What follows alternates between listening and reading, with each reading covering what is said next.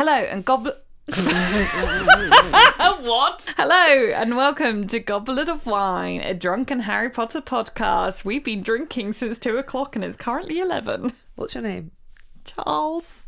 And I'm Hannah, and we're two 20 somethings rereading our favourite childhood book, but this time with added alcohol and cynicism. In today's episode, we are reading chapters five and six of Goblet of Fire. Correct name. We discuss things that I cannot remember at this moment in time, but it's funny. I know it's funny. Yeah. You should listen. Yeah. And you should drink cocktails because Yes. we drink a cocktail. Yes. Make the strongest cocktail you can. Drink it with us. Yeah. hmm Do that. Do that. Do that. Yeah. Uh, drunken cynicism, that stuff. That's our brand. That that is what we do. Uh, Enjoy. Enjoy.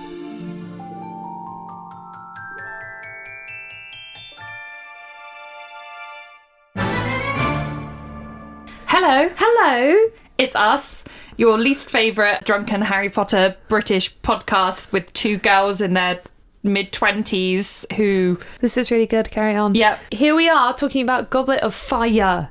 Fire.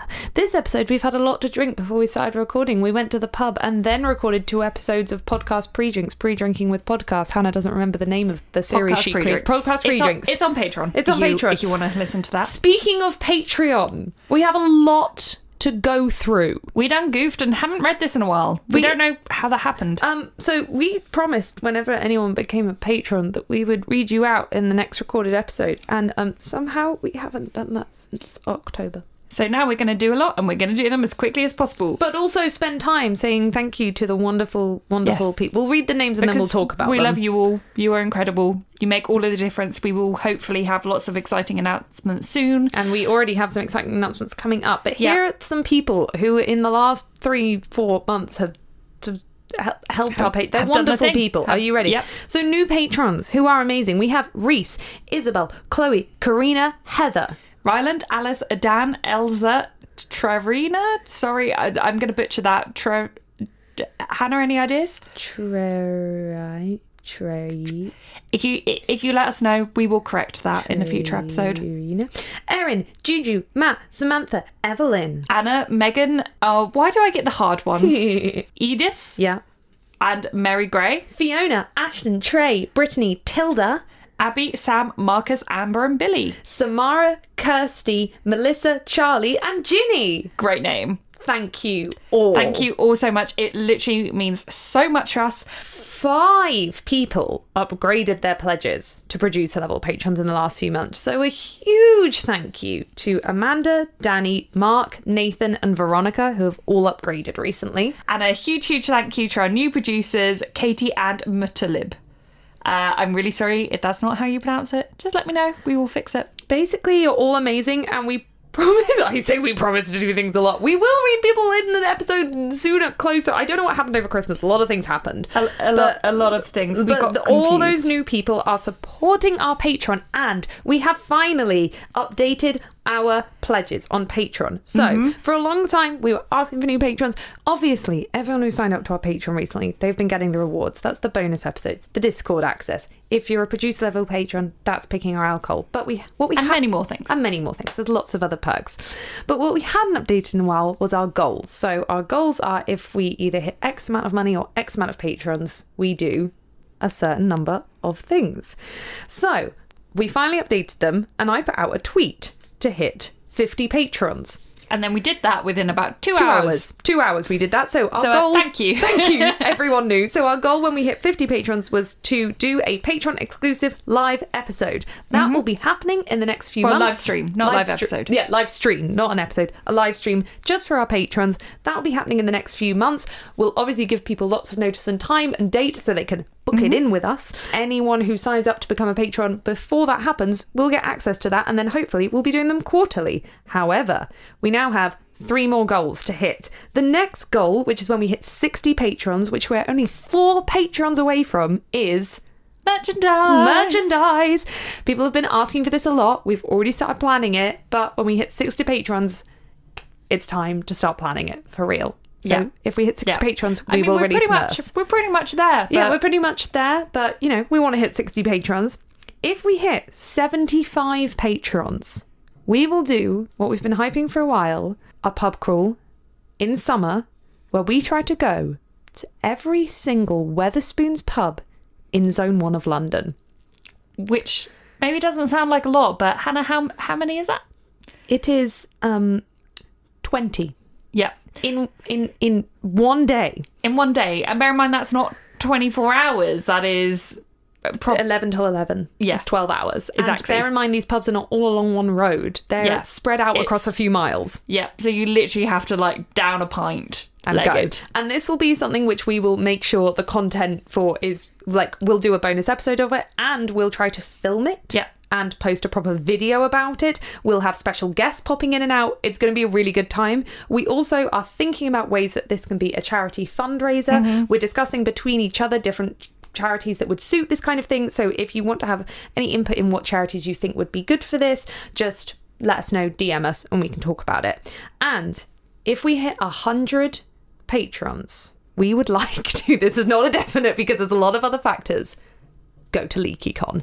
Yeah, there is a huge amount of factors in this. So we're trying to do this one. We're currently costing up, trying to make any way that it can work. It is not a guarantee, but we will do our very, very best. And getting to 100 patrons would help us achieve this goal so much. It would be very, very expensive for us to get there. And that's kind of like our, like, kind of end goal that End we're goal. working towards. Yeah. But that's to say, this goal is not a, not a promise. It's just a, It's a would goal. help. It's a stretch goal on Patreon. You know, that's what stretch goals are for. So that is what your money is going towards if you help us on Patreon. Among lots of other things like keeping this podcast running week to week, that is the big things we're focusing on. So thank you to all the patrons who have come in in the last three months, whose name we just read out. You are helping support us so much. And it will be linked in the description of whatever player you're listening to if you'd like to join us on Patreon. Let's stop going on about Patreon. Yep. And uh, shall we do the episode? Let's do the actual episode. T- so today, talk about Patreon one more time. It's a Patreon alcohol episode. It is. I'm so excited. So our new producer level patron Katie got to pick our alcohol for this episode. What are we drinking, Hannah? We are drinking Long Island iced tea. Katie is a girl after my own heart. So what what is in this? So Tell us tell us all about it and how did you source this? A Long? Island iced tea is a cocktail. It is a cocktail of vodka, gin, tequila, triple sec, and white rum, all mixed with sugar syrup, lemon juice, and Coke. It is one of the strongest cocktails you can buy. I always buy it in a bar if they have the two for one deal because if I want to get drunk fast, because it's the best monetary way to get drunk fast in a bar. And it also tastes good. Yeah. But how how did you come across this this much alcohol, Hannah? Well, um, we couldn't afford to buy five white spirits at once because that would have cost a hundred pounds. I already had gin and vodka, and then I was around my lovely mother's house, who has all the ingredients for Long Island iced tea because her and my dad love a Long Island iced tea. So, um, I just took at least a shotful of each one, poured it into a kombucha bottle she had, and brought it back to London. Cheers. Cheers! Mm, it's quite sweet. This one, It's nice. like it. Yeah. The thing with Long Island iced tea, which scares me, is that doesn't taste strong to me. No. And you saw how much alcohol I put in this. Yep. Are you scared? That is lethally strong. Yeah. It'll be fine. Should we talk about Harry Potter? Shit. Uh why would we? I don't know. Is that what we're here for? Apparently. Apparently. So, chapter 5. Weasley's Wizard Wheezes. I already can't talk. It's hit me already. you already once said you're like, oh. We have already had like four drinks before this, to be fair. Yeah, we have drunk some booze. Some alcohol. We have an Indian on the way. It's all fine. It's all fine. So everyone finds the twins joke on Dudley hilarious. My mate was that Hermione wouldn't. And she wasn't in the room. Yeah, no, no. Hermione wouldn't. But Well, no, Mr. Weasley and Mrs. Weasley definitely don't. Yeah. But as they're all laughing, we get introduced to Bill and Charlie for Oh. the first time. I have thoughts. I have notes. I, I. So we have She's like doing a lot of arm gestures right now. we have basically for this one session we've read four chapters, so two episodes worth, and these chapters are so gay. what are you talking about? These are some of the queerest chapters in the book. Who is queer? Everyone?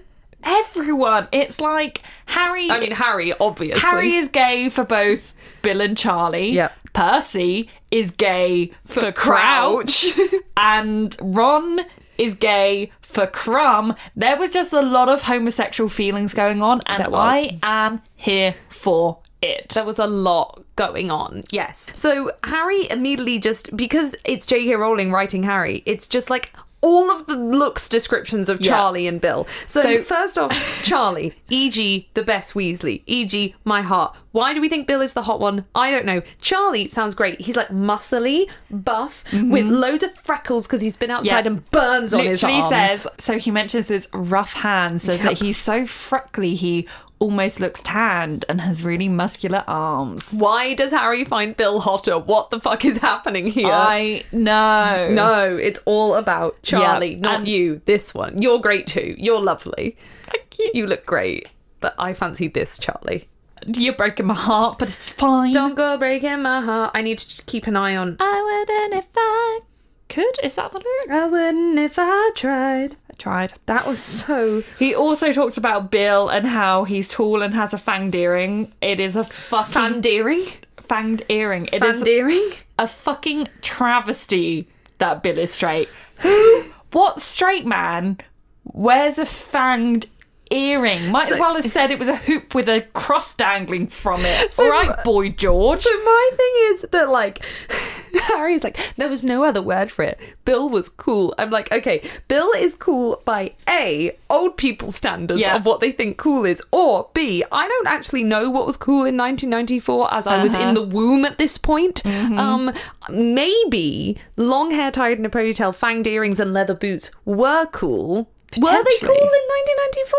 I don't think so. I feel like it's more. Of, it literally is more of like a '80s boy George kind of. Yeah, 1994 was more like take that kind Yeah. of like Westside, like the spiked Or like all hair, them like the men in looking- Friends, like you know all the like love interests of the girls where they're like, oh he's so hot, and then it's just like this weird mustached ma- man, and you're just like, Why? no. Yeah. Um, I don't think I, the description of Bill is not cool. Yeah, I literally wrote honestly the biggest plot hole in the entire of Harry Potter is Bill being straight. yeah. Yeah, And he's, not, just straight. He like gets the hottest girl alive, Yeah. Mm-hmm. and it's just a whole thing that's happened. Maybe that happened because when she like read it back, she realized the queer subtext, and she was like, nope, gotta eradicate that. Get rid of that. So, after we get those descriptions, Mrs. Weasley arrives in the kitchen and starts shouting at Fred, which is understandable. Hermione and Ginny also arrive, and Hermione, being the smart one, works out a way for them to worm themselves out Yeah. of this situation. She's like, like, come and show you in the bedroom. There was a brilliant moment when Mr. Weasley was like, "Don't make me tell, Tell your your mother," mother. and then she's like, "Tell, Tell me, me what? what? and he's like,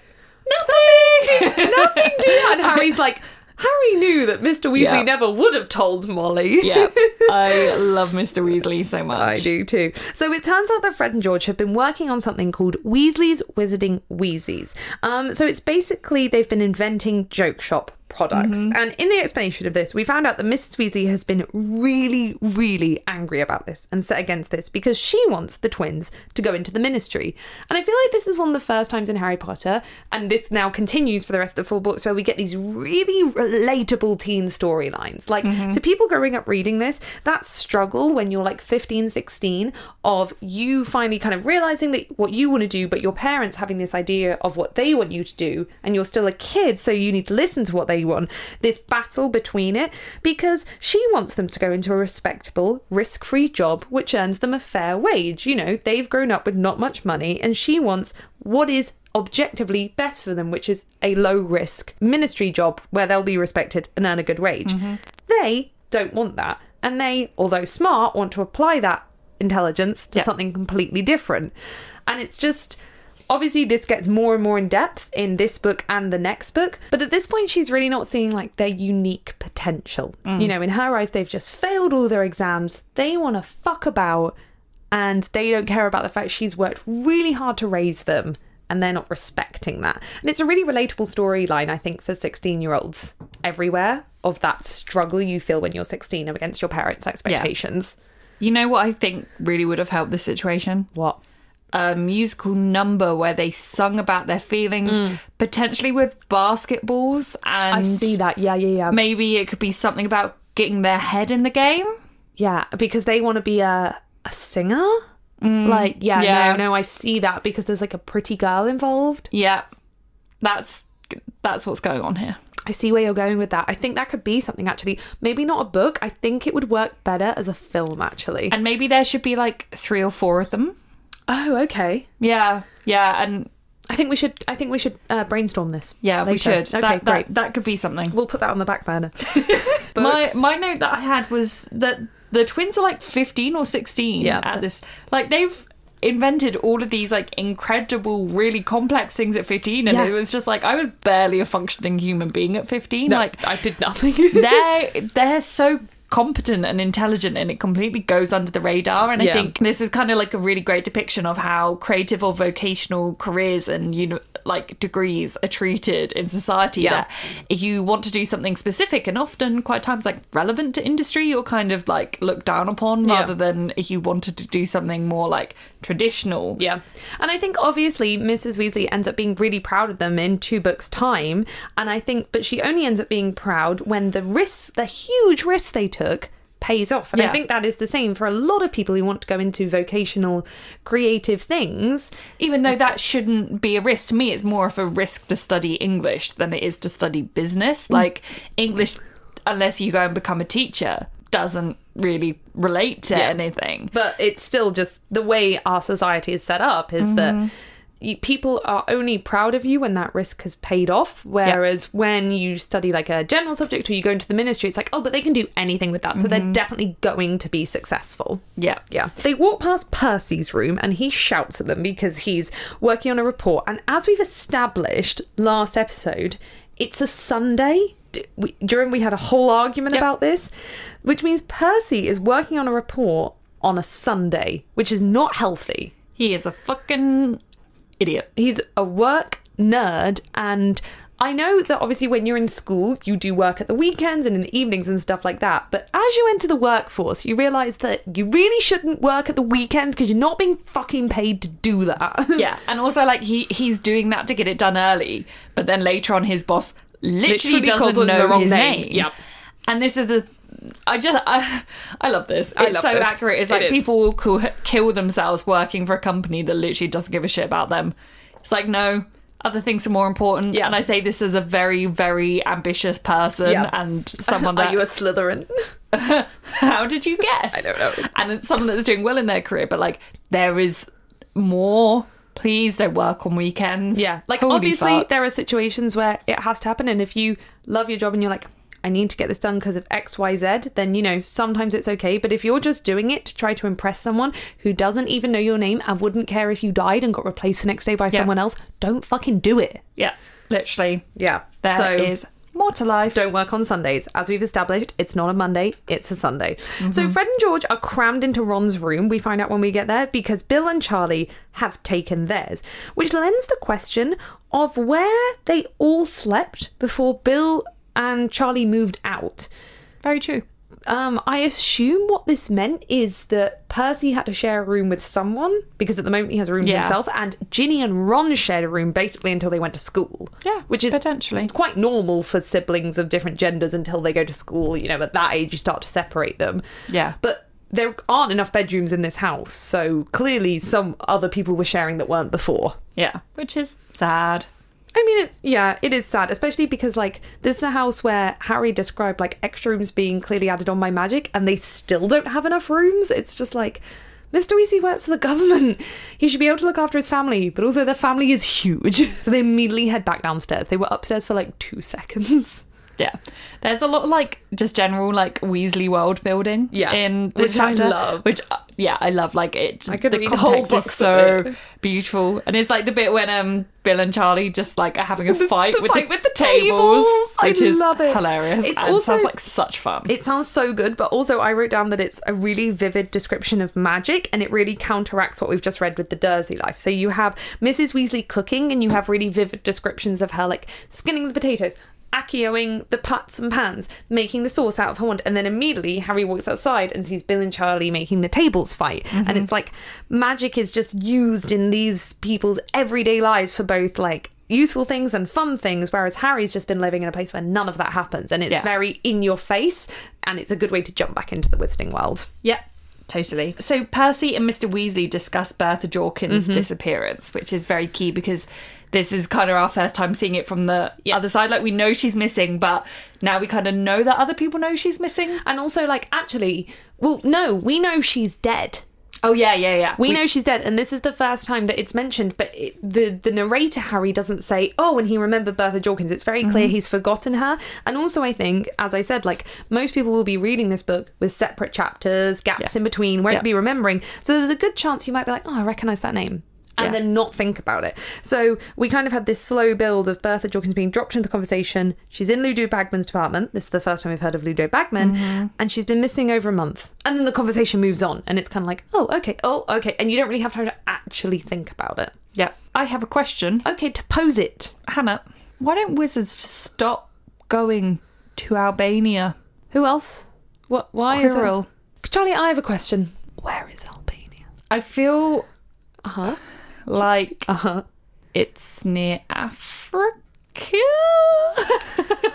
Okay. No, Hannah, where? I'm Hannah, where Google is? it. I'm No, gonna- Hannah, where is it? You have to bet as well. Near Russia. It's in the Balkans. I don't know where the Balkans are. Oh, near we- Greece. Nick. Oh. We were both. So wrong.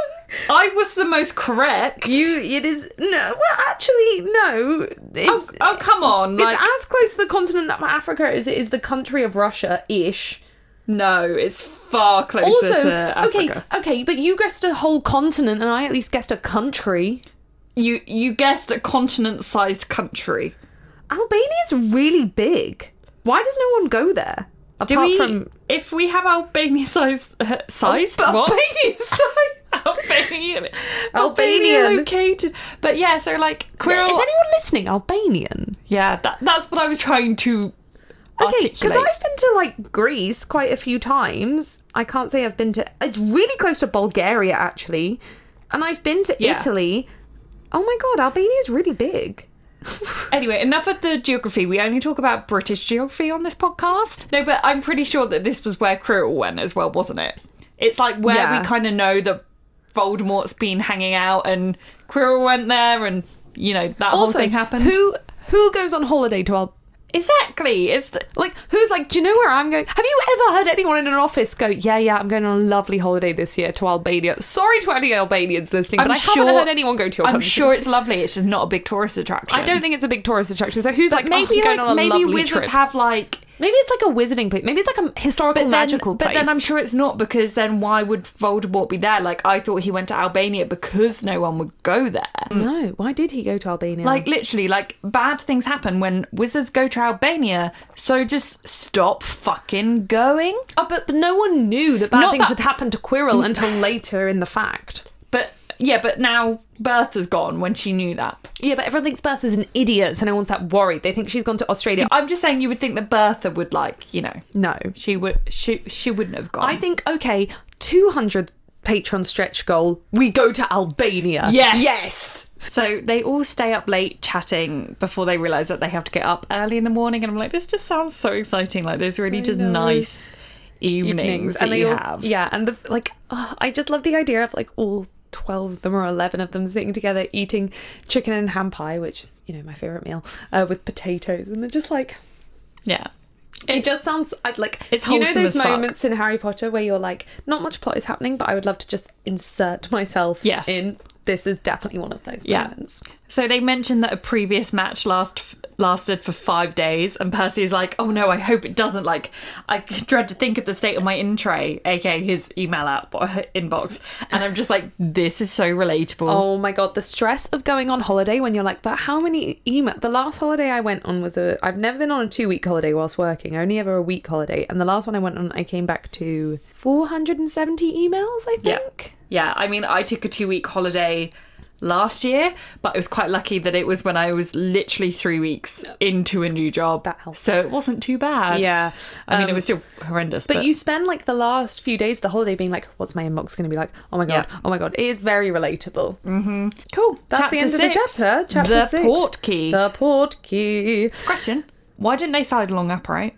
Okay, so I was thinking about this. Um, a because it would have to be a lot of back and forth because it's just there's more young people than old older people, and B we find out that later that Amos and Cedric, Amos is like, oh, I can't wait for Cedric to pass his apparition test. We have to get this portkey. And they've been up since two.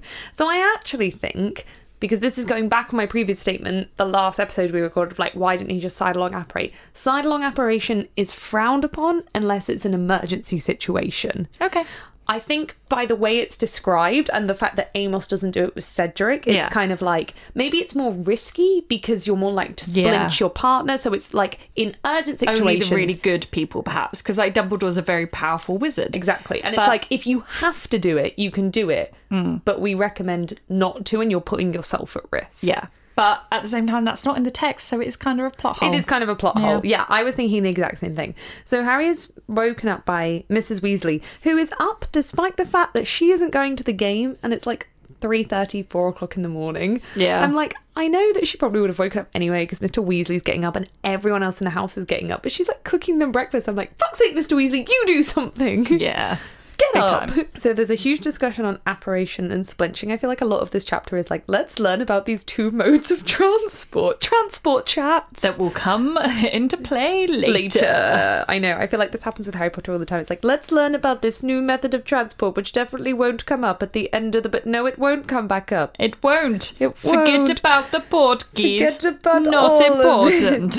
I really like the um, parallels that are really obviously drawn though between apparition and driving. So we find out that like you have to be like it. It's have a license. You have to have a license. It happens around 17 because Percy's just done his test. So you know it happens around 17, 18. You have to have a license to do it. And I think it's really relatable to readers, younger readers who are like, oh, I can't wait till I can drive because driving always symbolizes freedom and being able to finally have your own agenda rather than constantly relying on lifts, especially when you live more out in the sticks. And mm-hmm. I assume it's the same in the Wizarding world with apparition. You can finally go where you want to go. And I like this real world Yeah. parallel between the two things. Yeah. Uh, something I want to know, listeners, is out in the sticks a universal expression?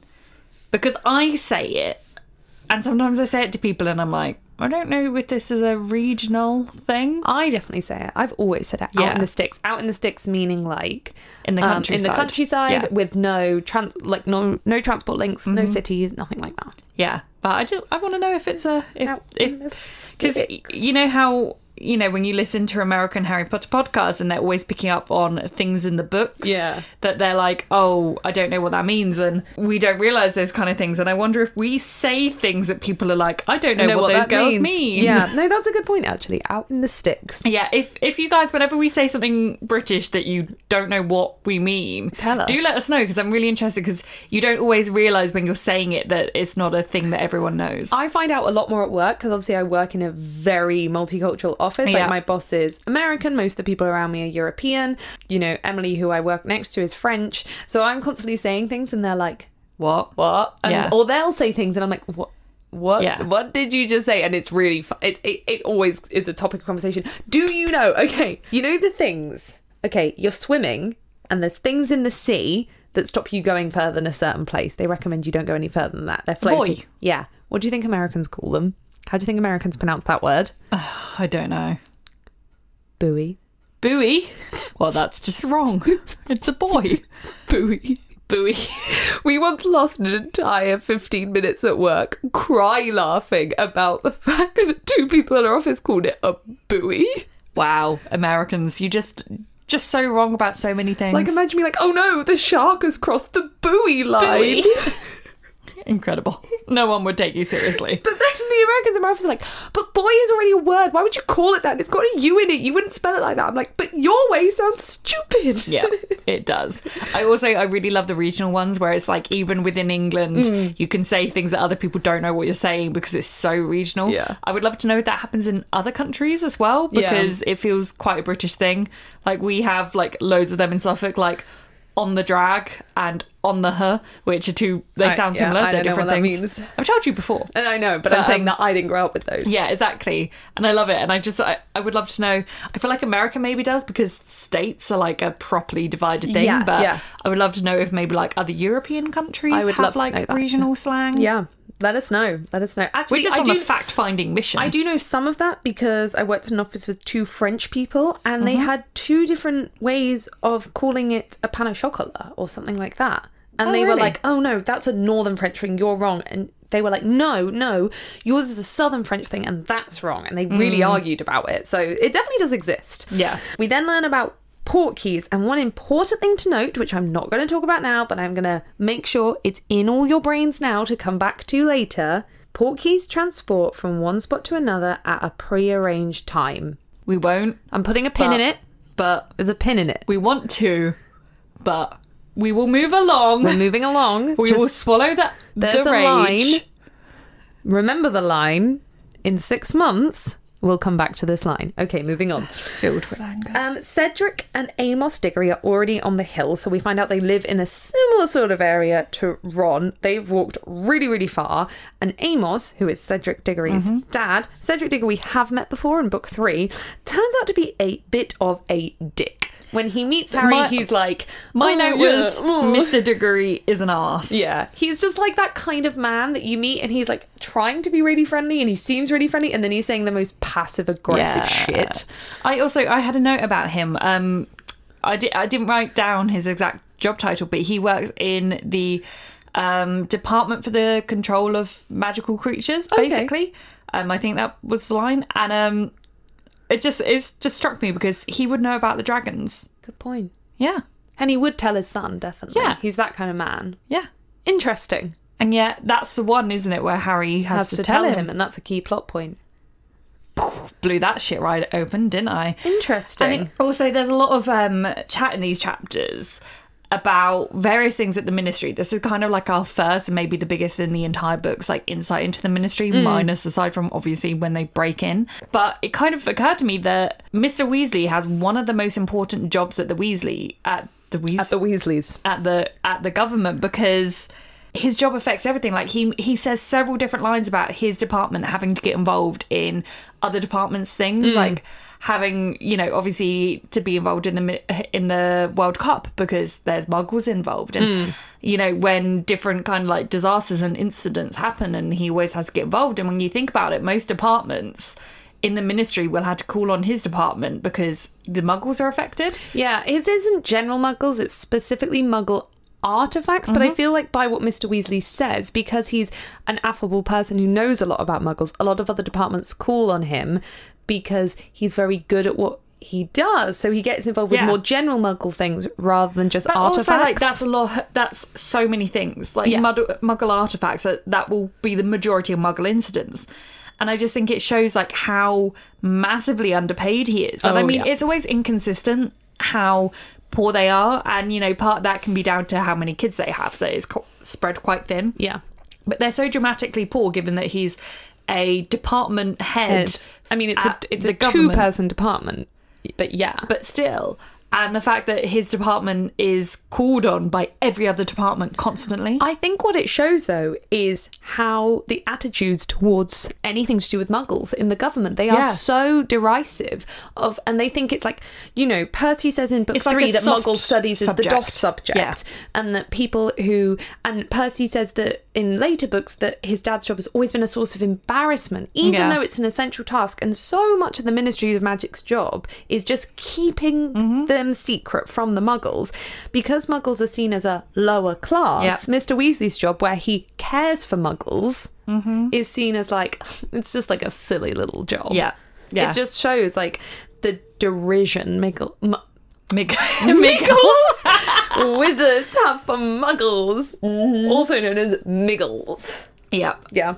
So Cedric actually tries to correct his dad. This is where we learn that Cedric is like a decent. We already know he's a decent dude. Like he tried to call off the game in book three when Harry fell off Mm-hmm. his broom, and Harry's like, "We actually won fair and square. There was no need for him to do that." And now Can Cedric. we? You're saying he's a good dude, and he is a good dude, but He's a good dude. He's a good lad. And- What?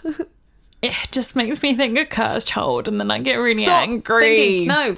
I know oh, it. it's not canon, It's not canon. Leave it alone. but He's a really nice guy. Why cursed child makes me angry because you're just like Cedric would never do that. no. No, no, exactly. Cedric corrects his own dad, who is trying to show off about him, Yeah. by saying like, dad, Harry fell off his broom. Like it wasn't his fault. Like I won by Yeah. default, But essentially. also, you're like phrasing, dude. He didn't fall off, Off his, his broom, broom, he was he was flying badly. Yeah. that that was all my notes on on that. Well, then they touch the boot and it hooks them away, and it sounds like a horrible feeling. This portkey feeling, like Yeah. hooked behind your belly button, like makes me feel a bit sick. Everyone falls over, but Mr. Weasley, Amos, and Cedric, and I love the bit in the film where they're like, like walking through the sky.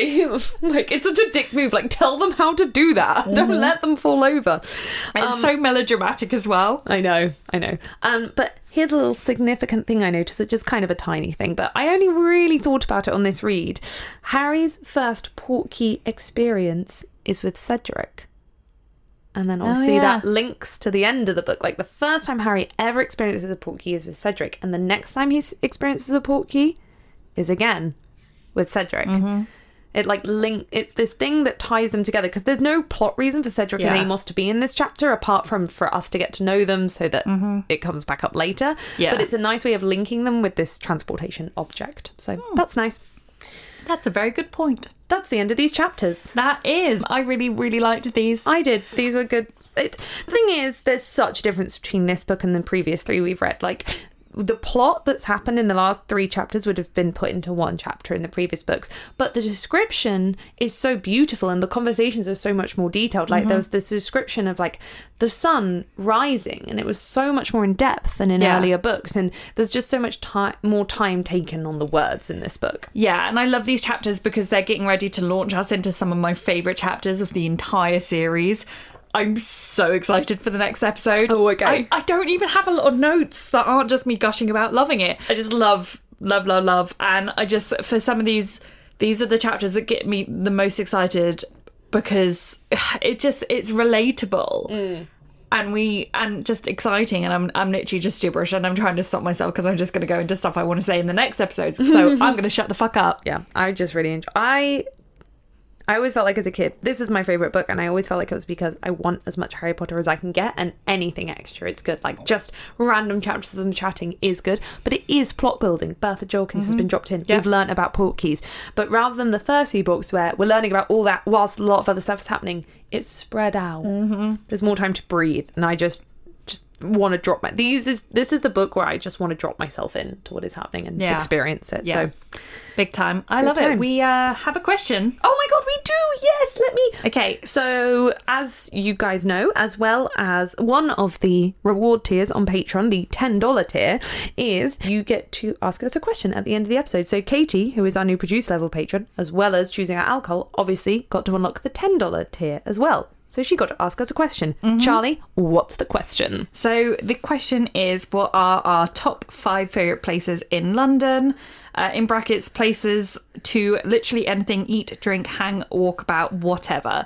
Love, love, love. Such a good question. Thank Love you, this Katie. question. So, to start, my first one is a little bit touristy and basic, bitch. But I love South Bank. So, South Bank is by Waterloo, which is as long as I've lived in London and slightly outside of London. In university, is uh, my main train would come into Waterloo, Um, and South Bank. You literally walk towards the river, and it's just all down the river. And there is a book market there at the weekends, There's and there, always battered copies of Harry Potter in that book Yeah. market. Always. and there's like a food market as well and it's just it's quite touristy that's where the london eye is Um, it's always like bustling with people and it's just like beautiful along the river it's a really really nice walk and kind of always to me i know that if i go to waterloo that's my way home so if i'm ever in central london i always kind of look and i'm like can I walk to Waterloo? And even mm. if it's like an hour, I'll normally walk. And then it's literally, I know that I just have to find the river and then I can just walk. And then you always get to South Bank and then can do the full walk along South Bank. And I always know that's how I'm getting home. So I'll do a walking one as well. I'll kind of mirror what you're doing. So one of my favourite places to walk, I've only actually done the walk once. It's called the Parkland Walk. You'll like this. It's an old train line. Yeah. So um, it's this old train line that used to run. we need to do it, do it together. Yes, when the weather warms up. Yes. It's this old train line that used to run between a couple of areas of London. It got demolished when all the tube and overground expansions, but it got commissioned to be a green section, so to not have houses be put on it. So it got left as a walk. which is amazing because it's just this straight line for about two miles and it runs between two areas of London. Two great pubs I can recommend at either end. So you can do a pub at either end of the walk. Sorted. Sorted. And it's just a really lovely cross section little walk of London. So it's called the Parkland Walk. And if you ever have like two hours to spare and you're in North London way, I'd really recommend as a different way of seeing a different side of London. So my next one is Frank's Cafe. Um, this is one which really sadly is only open in summertime, but basically it's in Peckham, and in Peckham there's like an old multi-story car park that's been converted, and on the top in summer they open it up, and it's a bar, but it's literally like your rough and ready bar, like plastic cups.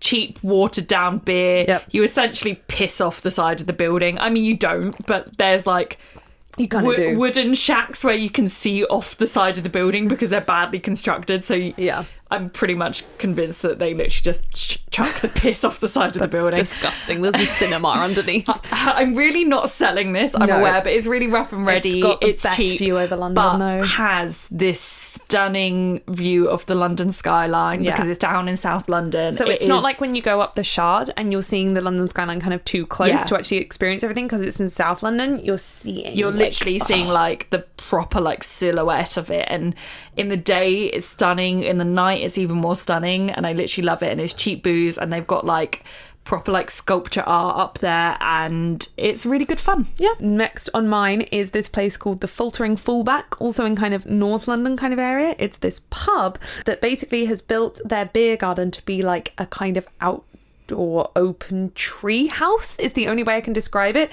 So this cross section of their garden, like the ground space is really small. So instead of just shoving a few tables in there, they built decking upwards. So it's four levels upwards. You kind of have to walk around all these plants and you're going up and up all these levels and there's seating hidden everywhere. So you can fit like a hundred people in this garden, Wow. which normally you'd only fit four tables it's really in. cool take me there as well I will. It's just really, really cool place to go. You can go in the night and it's all lit up nicely. You can go in the day, and it also has the kitchen is run by a Thai lady, so it's Thai food and.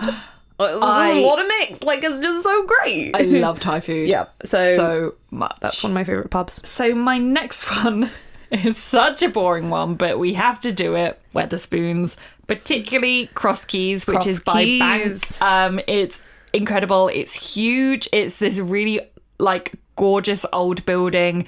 There's a giant kraken inside, and it's just like Wetherspoons. If you're not from England, is a chain of really cheap unspectacular booze and food, but it's cheap. And this is just like and the best one in central London, in my opinion. Yeah, it is the best one in Central London. I absolutely agree. My next one is this bar, bar called Freud's. It's slap bang in the centre of London, like right off Covent Garden, like the kind of place where you wouldn't normally Londoners wouldn't go out to drink because it's mostly touristy. But, there's this little uh, kind of underground bar. You walk down some steps to get to it, and it's all stone walled and not very decorated, so it looks like a kind of speakeasy, like it's not meant to be there, but it's been around for years.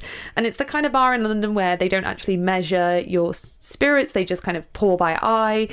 They We make, love. we- They make great cocktails. There's a great happy hour, and it's just one of those places in central London that isn't like gimmicky or chainy. You're just going to get a good cocktail in there, have a good time. It's the kind of place where there's quite small tables, so often you're sitting next to people, like kind of strangers, but that means you get chatting to people.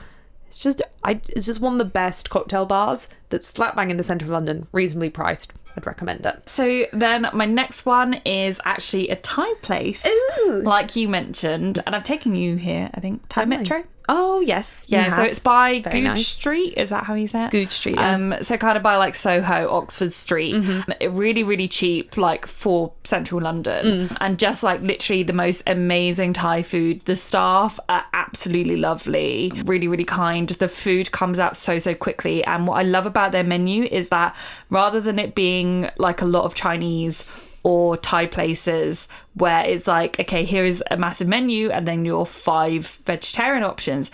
Pretty much every single dish comes with you get to pick your meat or your tofu, and it's like the breaded kind of tofu, which is what I hmm. like. So you literally can pick what meat you have, or if you want to tofu instead. So it it means that you're vegetarian or vegan. Like, well, if you're vegetarian, the entire menu is suitable for you Yeah. which is amazing because I hate when something sounds really good but they don't have it as a vegetarian option. So this place is amazing and really, really cheap. It is, and it's just good. My next place is uh, area of London which everyone knows is Seven Dials. So Seven Dials is right off Covent Garden, and it's this area where basically seven small roads converge, and it's a tiny roundabout with a little dial in the middle. I can't really explain it any other way. And it's very much in the centre of London, but just a lovely little place to see. And if you've got, if you're kind of around that area and you want to just sit down for a minute, you can sit on the dials and just watch what's going on down the seven little roads and it's just a really cute place. You've got Neal's Yard by it, you've got Covent Garden. I just like sitting there sometimes. So my last favourite place, and actually I kind of want to do six now that I've thought about. I could do 10 easily. yeah, um, maybe we'll do six. So my next one is actually, it had to be done by one of us, the Royal Vauxhall Tavern. Yay! So the Royal Vauxhall Tavern is an amazing, like really famous historic gay venue. Yeah. Why we love it is because every few mon- months they do a gay Harry Potter pub quiz. Yes. Which With is drag queens! yeah, and we just we were just born for this. We were. Um, we- so yeah, it's it's an incredible night. We're normally there. It Um, always raises money for charity, which is yeah. like the best of both it's, worlds. it's honestly like the best night, so we really did have to give them a shout out. we really did. Yeah. Support And, um, venues, guys. Yeah, the Royal Vauxhall Tavern is actually one of the oldest gay bars in London, and that is because it's south of the river, where it was originally the only place where LGBTQ people could go. And the Royal Vauxhall Tavern is so old, it was one of the only places where gay soldiers could go during the war where they wouldn't be attacked. So Yeah. to meet up with other gay soldiers while they were on leave. So it's a really historic venue. It is at risk of being shut down. So Yeah. just support your local venues, guys. Yeah. One of my last places, I'm actually changing from what was on my list, is I had to bring up the best place for charity shopping. Me and Charlie at the moment are trying to be more sustainable in Yeah. our shopping focuses because, you know, many reasons. Yeah, so we're doing pretty much six months of not buying anything new Correct. and kind of certain limitations. Like I ripped my jeans falling over, so I do need to kind of replace Obviously. my staple everyday jeans. Obviously, things yeah. like underwear, bikinis, uh, everyday like black boots, socks, yeah, things like that. But anything. Pretty much aside from what we just said, we're buying sustainably. So secondhand Yep. and vintage, or from like sustainable retailers. Yeah, or swapping with friends, like just Yeah. trying to find new ways. I have always loved charity shopping because, you know, I never had much money to buy clothes, so it was how I originally bought clothes. And then I've kind of been like, well, why would I stop doing that? And there is an area of London that is not, well, there's lots of areas of London to buy secondhand clothes, like obviously like Shoreditch being one of them, but it's very busy and the prices are quite high because a lot of people go there in search of things. But I found an area where that is not the case, and it is around Pimlico. It's halfway in between Pimlico and Victoria. There's this little kind of row within half a mile radius of about seven different charity shops and vintage shops. They're so quiet, and the clothes selection in there is really, really, really great because it's quite a posh area of London. So a lot of rich people mm-hmm. donate, which is what you want in your charity shops. And I just love going there to browse. It's one of my favourite activities. So, yeah. I feel like we should also shout out the beer mile. Yes, Bermondsey Beer Mile. Yeah, which is actually two miles worth of like um in- Breweries. yeah, like independent breweries, and you can literally like walk down and like hop from hop from like brewery to, brewery. I would drink recommend beer, drink cider. If you want to do the full beer mile, only have a third or a half pint in each one. Otherwise, you will die by Yeah. the end. You cannot do it otherwise. yeah, but that's good, lovely fun. There's your London recommendations. Sorry if you had to skip, skip through this, but if you're ever coming to London, I feel like this is the kind of thing that people will go back and listen to. Yes, Like, we hope so. yeah. So yeah, thank you so much for that question, so Katie. much. That was an awesome question. It really was. I loved doing that. I Yeah, loved same. thinking about that. I loved thinking about that. It made me want to go back to places, which is what I Yeah. want to do. So thank you, Katie. And thank you, everyone, for listening to this episode. Yep. We'll see you in the next one. Bye.